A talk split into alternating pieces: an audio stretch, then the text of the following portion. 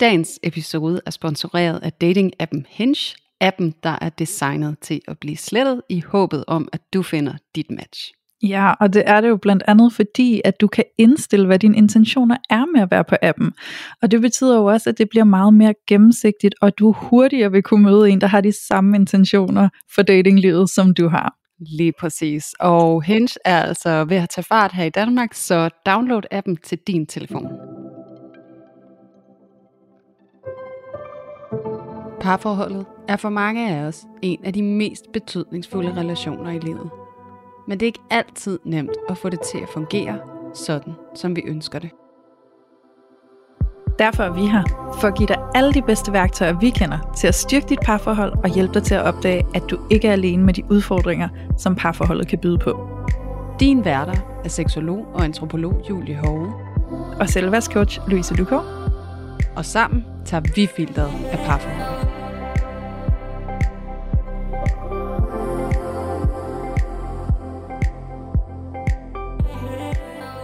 Hej og velkommen tilbage til Parforhold Uden Filter. Nu er vi tilbage, og vi er altså rigtig, rigtig tæt på at være på nummer 150 afsnit, og det synes jeg er helt vildt vanvittigt, og også mega, mega fedt. Og så bliver jeg så imponeret, når der er nogen af jer, der bare har lyttet til det hele. Altså, det var så sejt.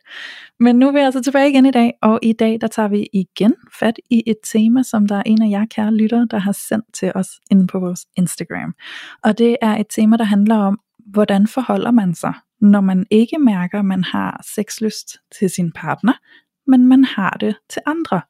Så den her sådan oplevelse af, det er egentlig ikke fordi, at lysten generelt ikke er der, den er der bare ikke lige præcis til vores partner. Hvad betyder det så? Hvordan skal vi tolke det, eller hvordan kan vi gøre noget ved det? Så hvordan forholder vi os til det? Og det synes vi, vi skal snakke om i dag, for der kan være rigtig, rigtig, rigtig mange forskellige årsager og grunde til, hvorfor at vi ikke mærker lyst til vores partner. Så, øh, så det vil vi åbne op for i dag og udforske sammen. Så øh, nu vil jeg bare lige sige hej til dig, Julie. Hej Louise. Ja, det bliver helt vildt spændende at dykke ned i det her, og man kan jo roligt sige, øh, i hvert fald for mit vedkommende, så er det jo virkelig også en af de ting, jeg beskæftiger, beskæftiger mig enormt meget med, det er jo netop det her med lyst, og hvordan lyst kan komme sig til udtryk, eller mangle sit udtryk i flere forskellige sammenhænge. Så det er jo virkelig, virkelig spændende at dykke ned i. Men inden vi dykker ned i det, så skal vi selvfølgelig lige præsentere dagens sponsor, fordi det her afsnit det er altså sponsoreret af Hello Fresh, som er en måltidskasse løsning, som vi er svært begejstrede for begge to. Ja. Og hvis jeg skal komme med sådan en helt personlig kæmpe gevinst, jeg har fået ved at benytte mig af Hello Fresh, så er det altså, at jeg virkelig kan se det på mit madbudget. Altså helt enormt. Fordi at jeg måske ikke sådan øh, er natur det mest strukturerede menneske i hele verden. Og det betyder altså, at jeg fra dag til dag ofte finder ud af, hvad det er, vi skal have at spise til aftensmad. Øhm, og det betyder også, at jeg har en daglig gang til mit supermarked. Og det der altså sker, når jeg står i det der supermarked, det er jo også, at der kan opstå sådan en hel masse impulskøb, plus at jeg køber sådan en hel sæt af råvarer til hver ret, vi skal have. Og med Hello Fresh, så betyder det altså, at jeg ikke laver alle de her besøg i mit supermarked, og det kan jeg altså virkelig se på min madbudget, fordi jeg jo netop kommer til at bruge meget færre penge på mad overordnet set. Og det er altså en kæmpe gave, for det betyder, at jeg skal ned i det supermarked en gang om ugen, købe ned til mad, jeg køber ind til madpakker og til morgenmad, og så er resten simpelthen leveret ved døren hver søndag, og jeg elsker det. Så jeg er kæmpe fan og meget svært begejstret. Og jeg ved jo, at du, Louise, er mindst lige så begejstret. Jamen helt sikkert, at jeg kan sagtens spejle ind i det, du siger, fordi for mig betyder det jo det samme. Jeg skal heller ikke i supermarkedet så ofte, og jeg er altså også bare typen, at når jeg går i et supermarked, så kan jeg godt lige sådan gå og sådan snuse lidt. Nå, hvad er der ellers, ikke? Altså sådan de der impulskøb, som man sparer sig for, som du siger, den er jeg helt med på. Øhm, og en oplevelse, jeg også har, det er faktisk, at jeg synes faktisk, at jeg øh, indimellem sidder tilbage med nogle rester fra aftensmåltidet fra Hello Fresh. Og det kan enten være, hvis jeg, hvis jeg og de andre ikke lige har spist så meget fra øh, aftensmaden, men det kan faktisk også være, at vi indimellem måske lige har haft en dag i løbet af ugen, hvor den ene ikke var hjemme, og så var der jo lidt ekstra. Og det betyder jo faktisk, at der står nogle rester i køleskabet, som jeg kan spise til frokost. Og det synes jeg er mega nice, fordi det betyder jo også, at jeg sparer i forhold til ikke at skulle handle ind til frokost. Så der er altså virkelig noget at spare ved at bruge den her ordning fra HelloFresh. Det er i hvert fald det, jeg mærker. Det kan jeg høre på dig her, Julie, at det mærker du også. Mm, oh yes. Ja, så, øh, så det er jeg fan af. Og øh, på en eller anden måde, så føler jeg også, at der kommer lidt mere struktur i mit madbudget, når jeg bruger Hello Fresh, fordi det bare er så ordnet. Øhm, hvor at når jeg sådan skal handle ind i fri hånd, så det er altså nogle gange, at jeg ikke altid har den der struktur med mig, og så kan mit budget for mad bare varierer vildt meget fra uge til uge. Så det er rart, at det er så indkapslet og i system med HelloFresh. Og så er det jo selvfølgelig sådan, at alle jer, der sidder og lytter med, som måske har lyst til at prøve HelloFresh, eller har prøvet det før og godt vil tilbage til det igen, så har vi altså en rabatkode til jer. Og den rabatkode, I skal bruge, den hedder parforhold 23, for alle jer, som ikke har prøvet HelloFresh endnu, så er det sådan, at I faktisk også får fri fragt på den første kasse, når du bruger den her kode, og fælles for både jer, der ikke har prøvet det før, og jer, der har prøvet det før, men hvor det er mere end tre måneder siden, at I opsagde jeres abonnement hos HelloFresh, så får I altså rabat helt op til 1153 kroner. Det betyder, at I får rabat på de første fem måltidskasser. Det er 30% rabat på de to første, og 20% rabat på de næste tre kasser. Så det kan vi altså godt anbefale alle, der har lyst til den her ordning med de her måltidskasser, der kommer og gør hverdagen lidt nemmere. Så skal I altså bare bruge vores rabatkode, der hedder parforhold 23. Så øh, god fornøjelse med jeres HelloFresh. Ja, og velbekomme. Ja.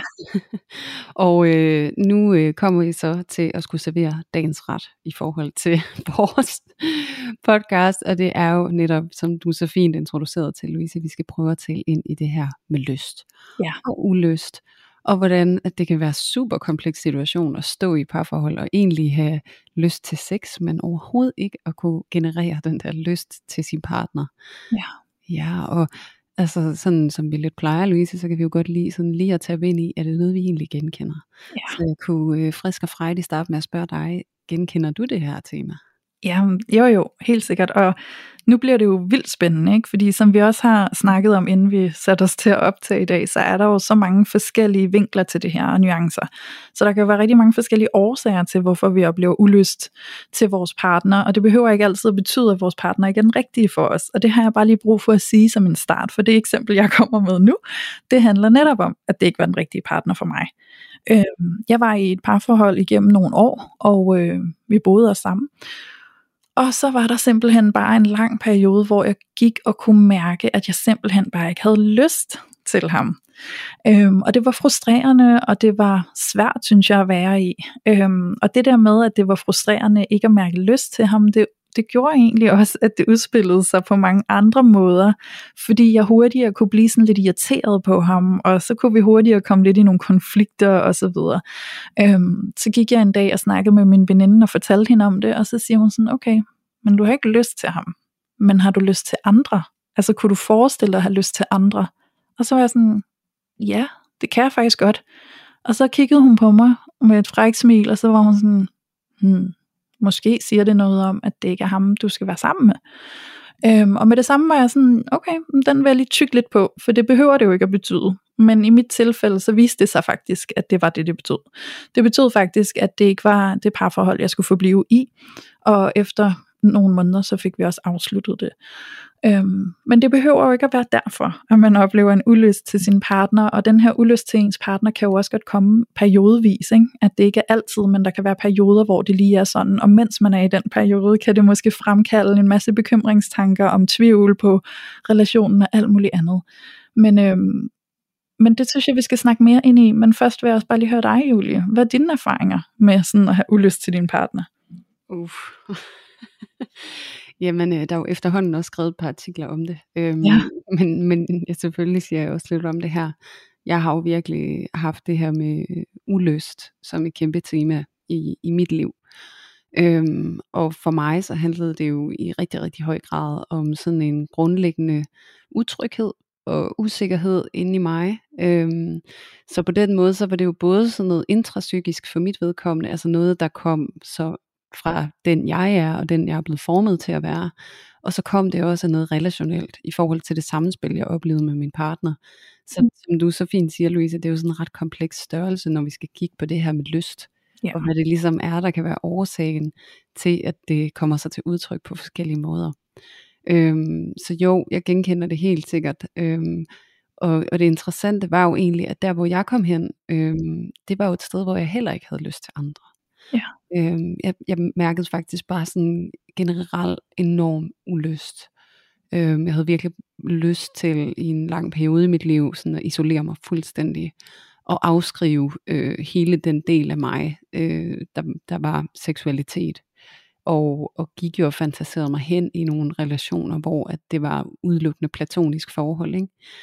Tænke sig at kunne have et menneske så tæt på, opleve den samme kærlighed og nærhed, øh, men uden at skulle have den der intime del med i det. Øh, hvor jeg tænkte, at en nusning kunne være nice. Øh, altså sådan det der med sådan det der omsorg, øh, omsorgsberøring, det gad jeg godt. Men alt det der seksuelle og intime, det, det kunne jeg simpelthen ikke udstå. Øh, og der var ikke en fiber i min krop, der havde lyst til det længere. Nej, og det er jo en helt anden sag, kan man sige, fordi det var jo den der generelle ulyst, der bare ikke var i dig. Øhm, eller slidrøv, altså generelle lyst, der ikke var i dig. Ikke? Altså der var en generel ulyst. Mm. Øhm, så det er jo også rigtig spændende netop det der med at kigge på, hvad betyder det om mig, at jeg bare slet ikke har nogen lyst. Ja. Øhm, men hvad så når det er, at man egentlig har lyst, men bare ikke til sin partner? Ja, det er det. Og det er jo ret interessant. Ja. Fordi at man kan sige, man kan jo godt opleve lyst øh, til andre, og det er der jo som sagt rigtig mange årsager til. Og en af dem, det kan også godt være, altså der er også noget med at skælne imellem lyst og begær. Ja. Øhm, hvor det her med, at vi kan også godt gå, og så kan vi begære nogen. Altså vi kan have lyst til at være tæt på dem, vi kan have lyst til at have sex med dem. Øhm, og det begær oplever vi ikke rettet mod vores partner. Mm. Og der har vi også tidligere talt om det her med, at der er sådan en spændingsfelt mellem tryghed og spænding. Øhm, og så kan man sige, hvis trygheden den er blevet enormt stor, og spændingen den ikke er der længere, så er det godt, at vi kan opleve det der, øh, at begæret det ligesom er forsvundet. Og så er der også en anden ting med begær, og det er også, at det er naturligt, at det ligesom fortager sig. Fordi at det at begære noget, det er at have en lyst til noget, man ikke har. Man har lyst til at eje noget, som man ikke ejer. Så derfor, at når man så har en partner, og man er sammen, og man er meget tryg i relationen, og vi ved, at vi har hinanden, så det er altså også meget naturligt, at begæret det forsvinder. Mm. Det er egentlig også for sådan ikke at problematisere det, men netop altså, gøre det mere naturligt, og så sige, jamen det, det er egentlig sådan, det sker for rigtig mange. Men, men der kan jo godt være langt fra, så ikke at mærke begær længere, til så slet ikke at mærke lyst heller. Øh, så er det lidt en anden tematik, vi kigger ind i. Ja, fordi hvor... jeg tænker med, med begæret der, det kan jo godt være, at man har sådan en generel tolkning for sig selv, eller med sig selv, om at lysten ligger i begæret. Ikke? Mm. Så man kan måske godt sådan være drevet af begæret, og det er måske den måde, man har kendt sin egen lyst på. Det har været, når man har mærket begær, altså har man virkelig kunne mærke det, fordi det har været intenst. Så måske er det også, fordi man ikke har så mange erfaringer med at mærke lysten uden begæret. Hmm.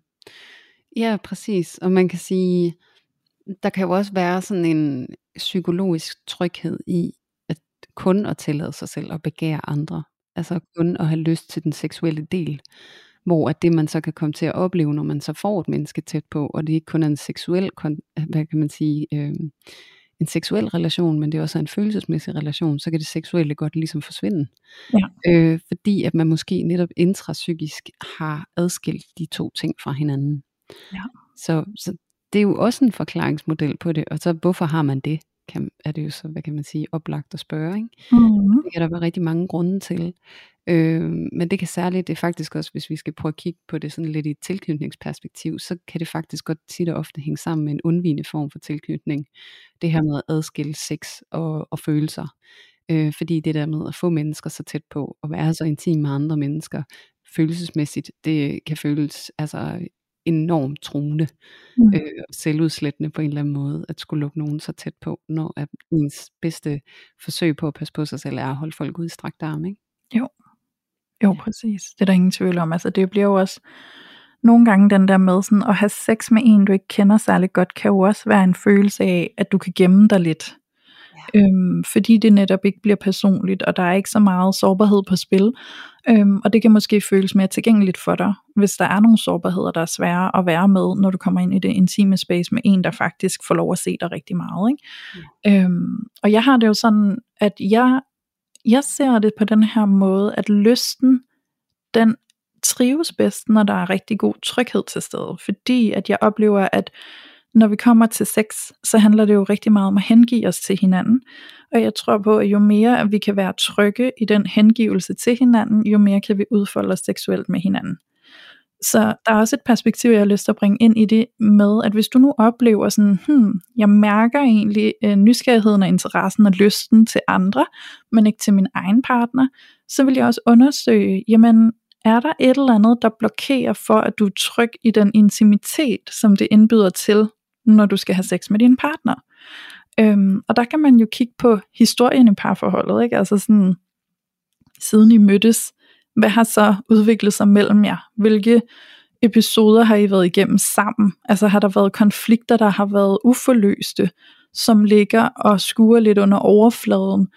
Er der en eller anden øh, sådan meget, øh, jeg har lyst til at sige sådan delikat eller sådan diskret måde, hvorpå at du stadig er lidt øh, at du holder dig lidt tilbage, fordi der er ikke sådan 100% tryghed rettet mod din partner, så det der med sådan at skulle træde ind i det seksuelle space med din partner, det vil betyde, at du skal blotte dig enormt meget, hengive dig til at være nydelsesfuld og ligge der og være modtagelig og sårbar, og det kan du ikke helt 100%, for der ligger måske nogle ting og roder fra tidligere, som ikke er helt løst, og hvor I ikke sådan helt har fået ryddet op og blevet sådan helt genforenet i tryghed med hinanden, efter de ting har været på spil.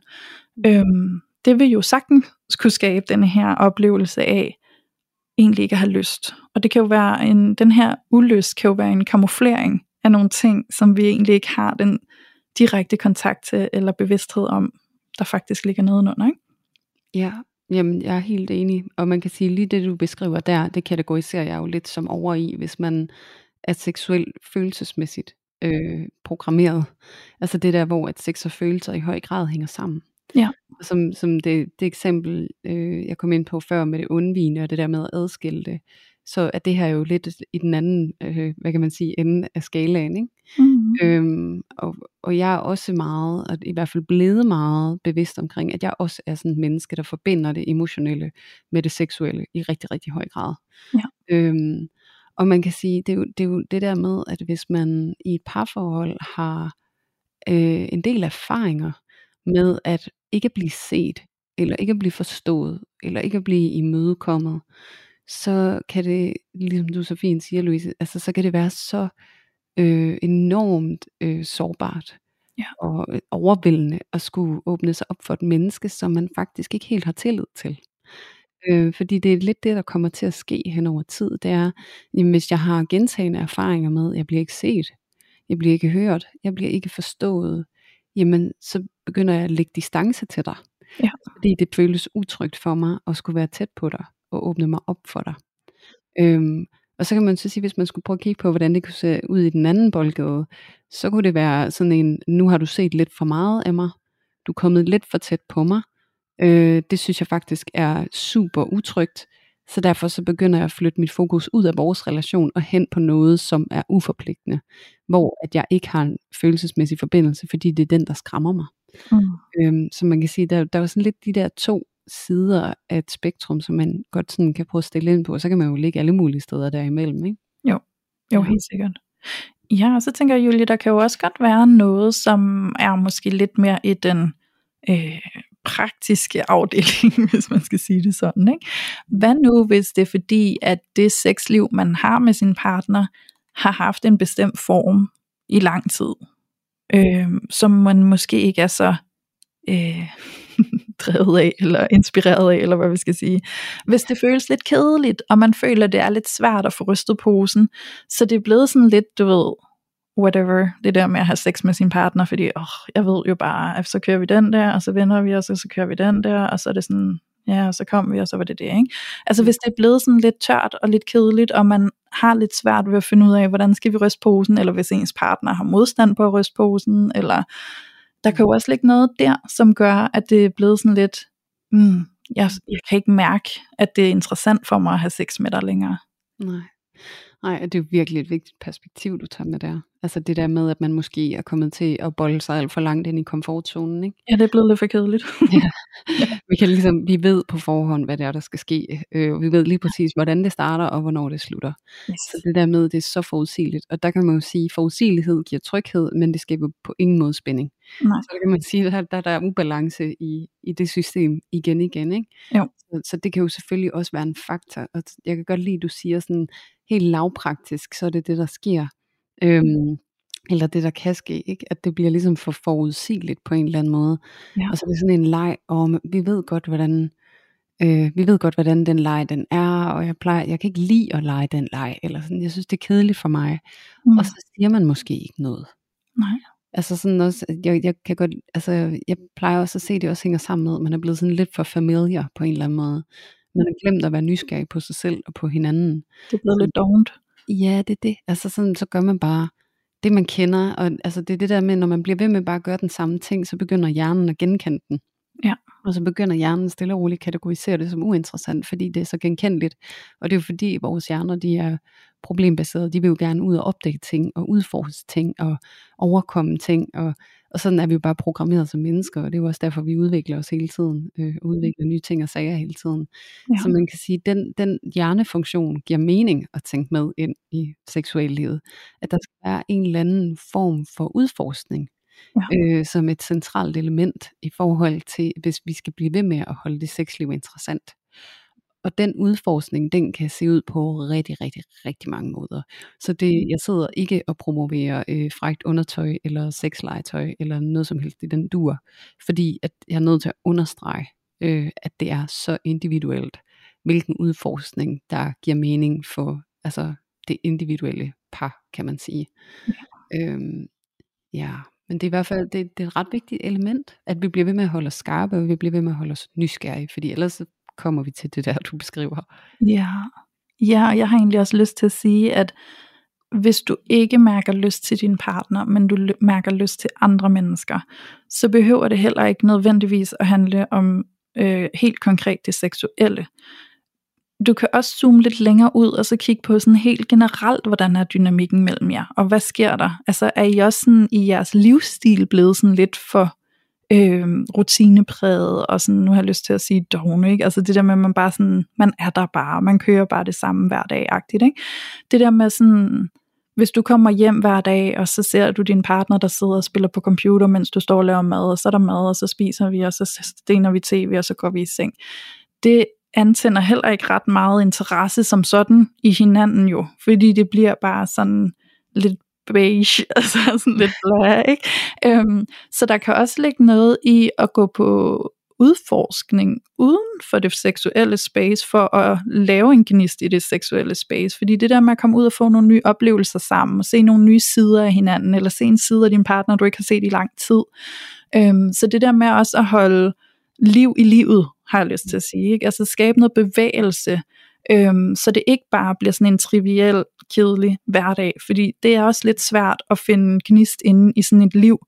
Øhm, og så bliver det jo naturligvis lidt let at sidde og fantasere om andre, eller se nogen, som laver nogle spændende ting i deres liv, og så sidde og drømme sig hen i, hvor frækt det kunne være at være sammen med dem. Ikke? Øhm, så der er også noget at kigge på, sådan, altså sådan helt generelt, hvordan lever I sammen? Og hvor kan I måske også gøre det lidt mere interessant der, og møde nogle nye sider af hinanden, eller møde nogle mere sårbare sider af hinanden, øhm, for at skabe noget mere gnist til det seksuelle. Ja, og lige præcis det der er jo et virkelig godt eksempel, Louise, fordi det, det var også egentlig sådan, da jeg sagde før det der med, at, at udforskning er meget individuelt, øhm, så synes jeg jo lige præcis det du siger nu, det er jo et sindssygt godt eksempel på, hvordan udforskning kan se ud, ikke? Jo. Altså er det at tage ud og se et foredrag, og have en, øh, noget, som I normalt ikke taler om, og så have en samtale på baggrund af det, hvor du opdager noget om din partner i forhold til en måde, de ser verden på, eller noget, de bliver optaget af, eller sådan, gud, nå, ej, synes du, det var interessant, eller, ja. altså det er jo virkelig det der med at tillade sig selv, og give sig selv mulighed for at se sin partner i et andet lys.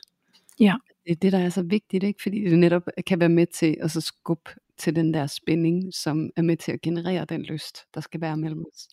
Og, og, og virkelig også, når man så går ind i sit parforhold, ikke? og hvis der så ikke er den der spænding, så, så som sagt, vores hjerne den søger derhen, hvor det er spændende at være. Så, øh, så hvis ikke det er der, så begynder den at kigge ud af parforholdet. Og så prøver den at finde alt muligt andet, der kunne være spændende, ikke? fordi det simpelthen er blevet alt for familier, det som vi går i. Ja. Okay, og nu har jeg lyst til også at sige noget. Nu har jeg lyst til at invitere til et af de der øjeblikke, hvor vi kigger på os selv. Ja. For det kan også godt være, at du selv er et sted med dig selv, der er presset, stresset eller direkte kedeligt.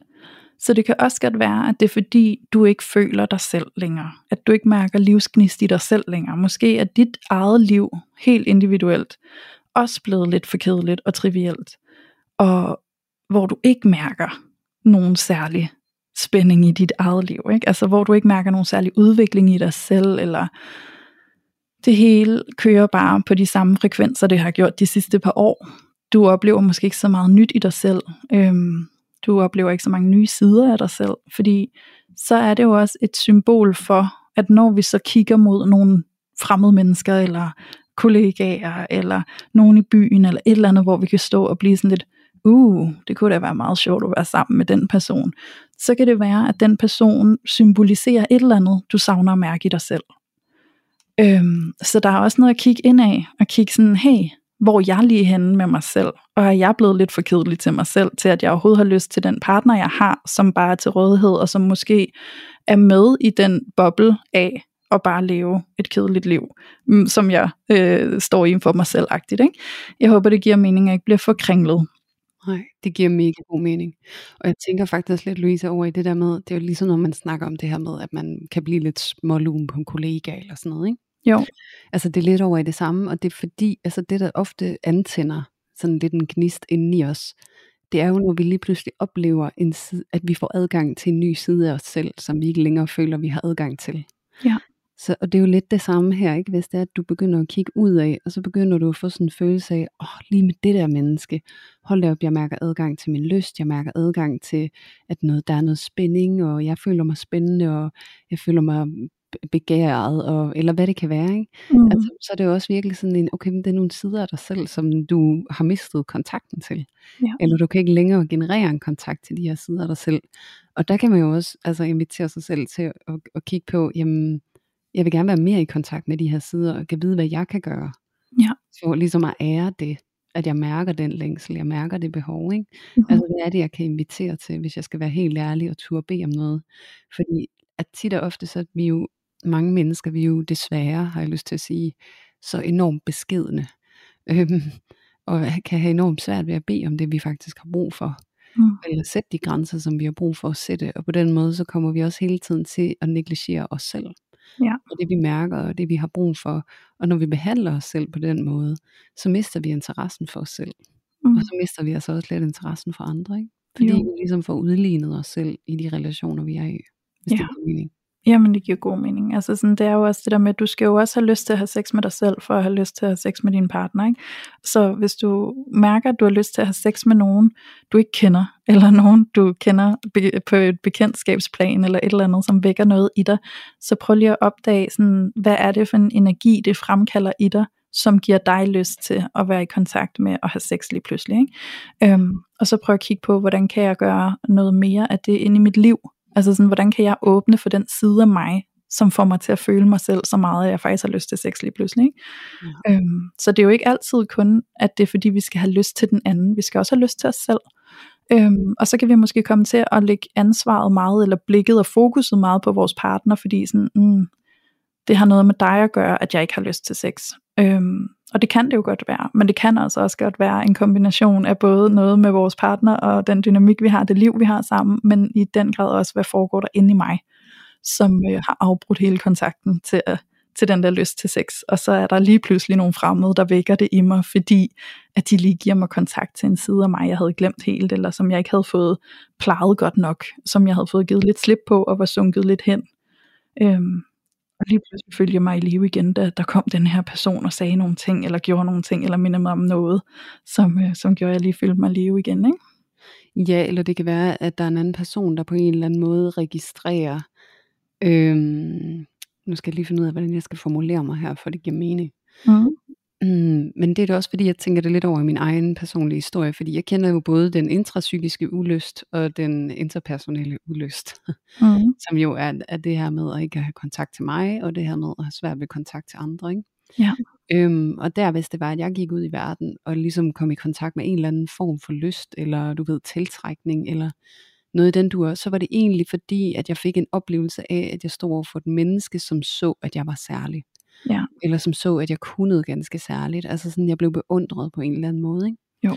Øhm, og så lige det øjeblik, hvor jeg blev beundret, så blev jeg lige pludselig øh, hvad kan man sige, konfronteret med et, en eller anden form for værd. At der er en anden, der validerer ved at stå og kigge på mig, jeg synes, du er noget værd, eller jeg vil dig. Ja. Og så kunne jeg lige pludselig føle mig lidt i live igen. Ja. Fordi at, at jeg ellers har det med at komme ind i den der slumber, ikke? Altså hvor at jeg kommer i tvivl, om jeg er noget værd. Ja. Og, og sådan helt konkret, altså hvis man så skal kigge på, jamen hvorfor var det det, der skete for mig? Når jeg gik ud i verden, og så var der en sådan, ej du er da fantastisk. Og så tænker jeg, nå er det, nu har jeg lyst til at være tæt på dig. Øhm, det er jo også for netop at eksemplificere det her med, at når vi bliver kigget på med nogle særlige øjne, så kan det godt vække noget inde i os. Og det vi egentlig kan bruge det til, det er, at vi kan blive opmærksomme på en generel længsel, som vi går med. Ja. Altså en længsel efter at blive set af den anden, og en længsel efter ikke mindst også at blive set af os selv, og blive anerkendt som os selv og dem vi er. Men, men det kan man jo gå ud og låne, og, øh, og det kan føles som lyst og alle mulige andre ting. Øhm, men egentlig grunden til, at jeg ligesom også kom ind på det, det var fordi du sagde det her med, at, at det der med, at man kan have mistet kontakten til sig selv, og man kan have mistet lysten til sig selv. Mm. Og sådan for mig helt personligt, så var det jo, jeg tror aldrig, jeg nåede at udvikle den lyst til mig selv. Øhm, fordi at jeg var i på mange måder så dysfunktionelt et, et miljø i min opvækst, at det var så præget af overlevelse på en eller anden måde. Så der var så lidt øh, overladt til lyst, kan man sige. Ja. Lysten kom fuldstændig i baggrunden, så hele den del af det var ikke rigtig aktuel.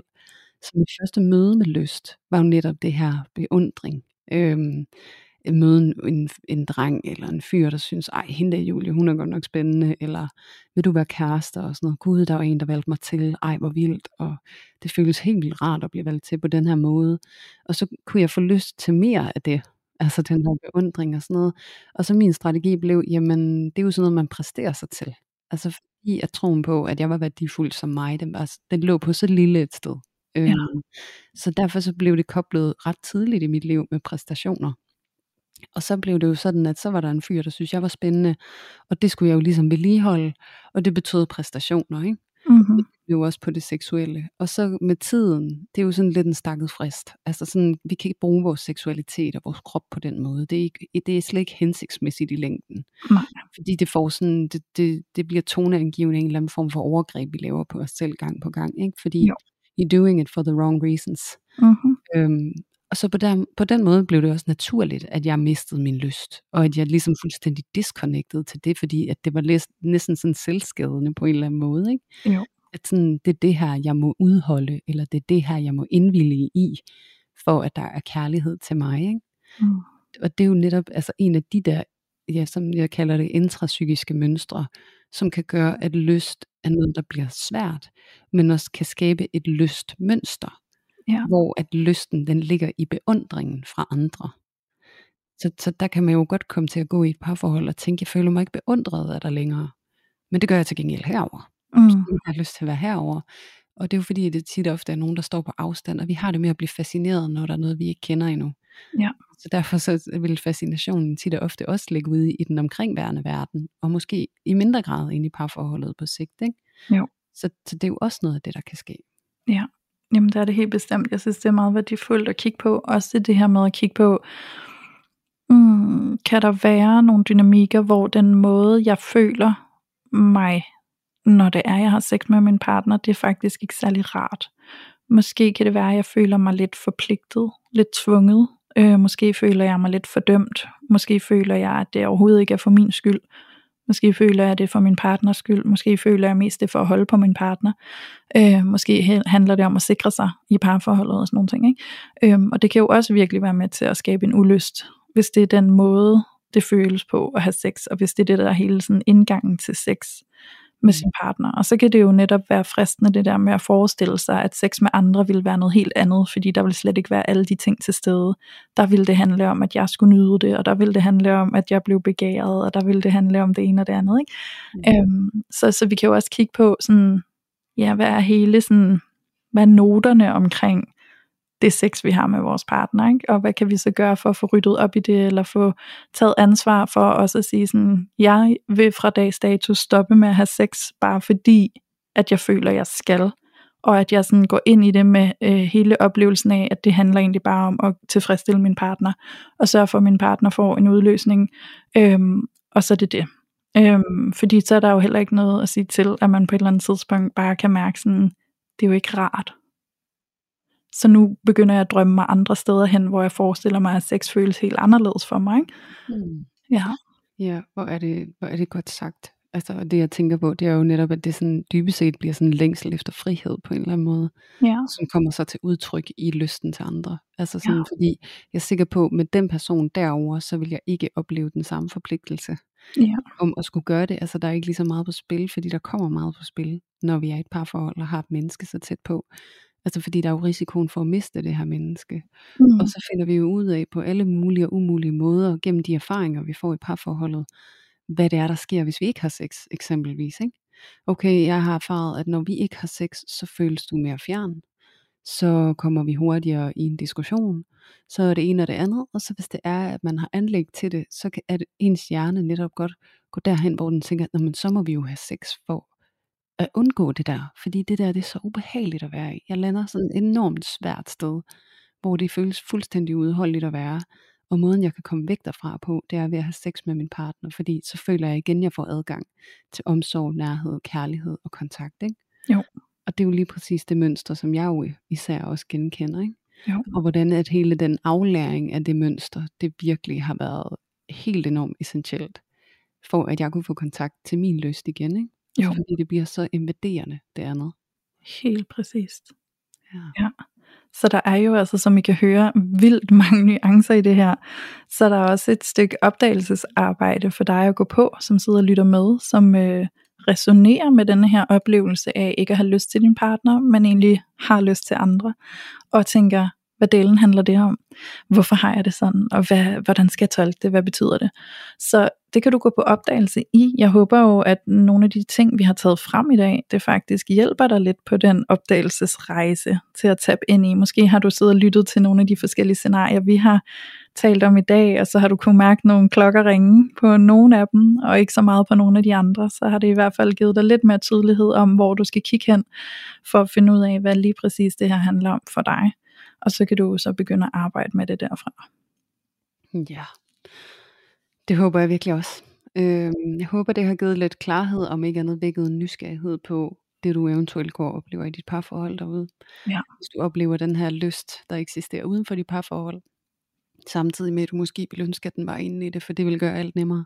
Ja. Øhm, så kig på, jeg har næsten lyst til sådan her afslutningsvis, og sådan i tale sætte det lidt som, at vi kan have sådan en usynlig kontrakt med os selv, i forhold til, hvad er det, jeg skal gøre, stille op i et parforhold, for også at være elsket, Mm. at sikre mig kontakten med min partner, ikke?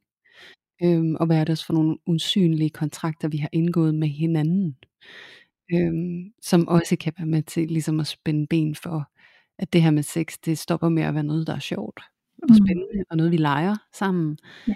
til at det er noget, vi har forpligtet os på, og det er noget, som der er, altså sådan, er noget det nødvendigt, at vi skal gøre, for at vi faktisk kan, kan have hinanden i vores liv. Ikke? Jo. Altså, om det er blevet sådan usynlig sex under tvang. Ja, og nu hvor du siger det, Julie, altså bruger den her term at det er sådan lidt usynligt, så, så kommer jeg lige i tanke om en ting, jeg lige vil tage med her til slut. Det kan jo også godt være, at der er en eller anden form for øh, berøringsangst for at snakke med sin partner om den der elefant, der er i rummet. Ikke? Øhm, og det kan jo også virkelig være med til at sætte endnu flere blokader op for lysten, øhm, hvis vi føler, at det er ukomfortabelt overhovedet at åbne op og snakke med vores partner om, at vi mærker, at der er en ulyst, og at den her elefant bare vokser i rummet, og vi prøver bare hele tiden at parkere den over i hjørnet og lade som om den ikke er der. Ikke?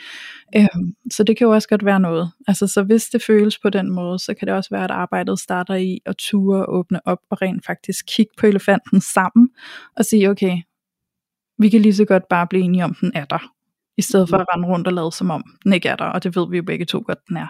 Så nu kigger vi den i øjnene, og så tager vi og starter vores rejse derfra. Præcis. Ja. Ja, og så har jeg faktisk, øh, jeg har lyst til at lave en invitation ind til vores loge, fordi jeg tænker faktisk, at lige præcis med sådan nogle her dilemmaer, der er det bare enormt rart at kunne spejle sig i andre og få noget sparring fra andre, der måske oplever det samme og det kan du netop inde i vores loge. Så vi har den her loge på Facebook, som er en lukket gruppe for alle jer kære lyttere, hvor I kan gå ind og dele jeres dilemmaer og jeres tanker, eller tage nogle temaer op fra podcasten, som I har lyst til at dele med hinanden og snakke videre om. Øhm, så der vil jeg faktisk invitere dig til at blive medlem, hvis du ikke allerede er det. Det er ganske gratis. Du skal bare gå ind på Facebook og søge på parforhold uden filter, bindestreg logen, og så hver tirsdag lukker vi nye medlemmer ind. Øhm, og der er jo vildt mange, der skriver øh, og åbner op om de forskellige problematikker og dilemmaer, de oplever i deres parforhold. Og der er så meget kærlighed, og der er bare folk, der står klar til at gribe dig og komme med sparring og god råd og kærlighed. Så det vil jeg helt sikkert anbefale, at du kommer ind og bliver en del af. Og så kan du jo snakke videre derinde i logen med alle de andre og høre, hvem der måske genkender lige præcis den oplevelse, du står med i forhold til ikke at have lyst til din partner. Ja, præcis. Og ikke mindst også, hvis der står nogen, eller hvis der sidder nogen inde i logen, som faktisk har erfaringer med at åbne op for den her samtale med sin partner. Ja. Så tænker jeg jo virkelig også, at det kan være helt enormt værdifuldt, og netop at få nogle sådan meget konkrete eksempler på, hvordan sådan en samtale den kunne se ud. Øh, fordi at det måske netop er noget, der kan føles vildt skræmmende og overvældende. Altså tanken om overhovedet at skulle involvere sin partner Ja. i en samtale omkring det her intime liv, og hvordan at det kan være problematisk eller føles svært. Ikke? Det er jo, Jo. virkelig noget, som kan få de fleste af os op at svede. Ikke?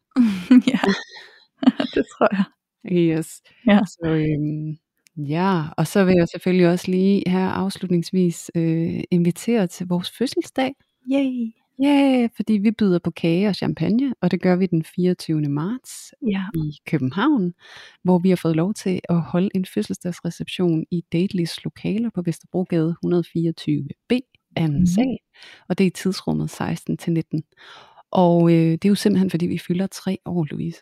Ja, det er så Mm. vildt. Altså tre år og snart 150 afsnit. Jeg sad sådan og tænkte, jeg prøvede lige at kigge på det. Jeg tror faktisk, at fredag den 24. når vi står der og holder vores treårs fødselsdag, så har vi 148 afsnit, og jeg tænkte, prøv lige at overveje, hvor sejt det havde været, hvis det lige var faldet sammen med 150 afsnit.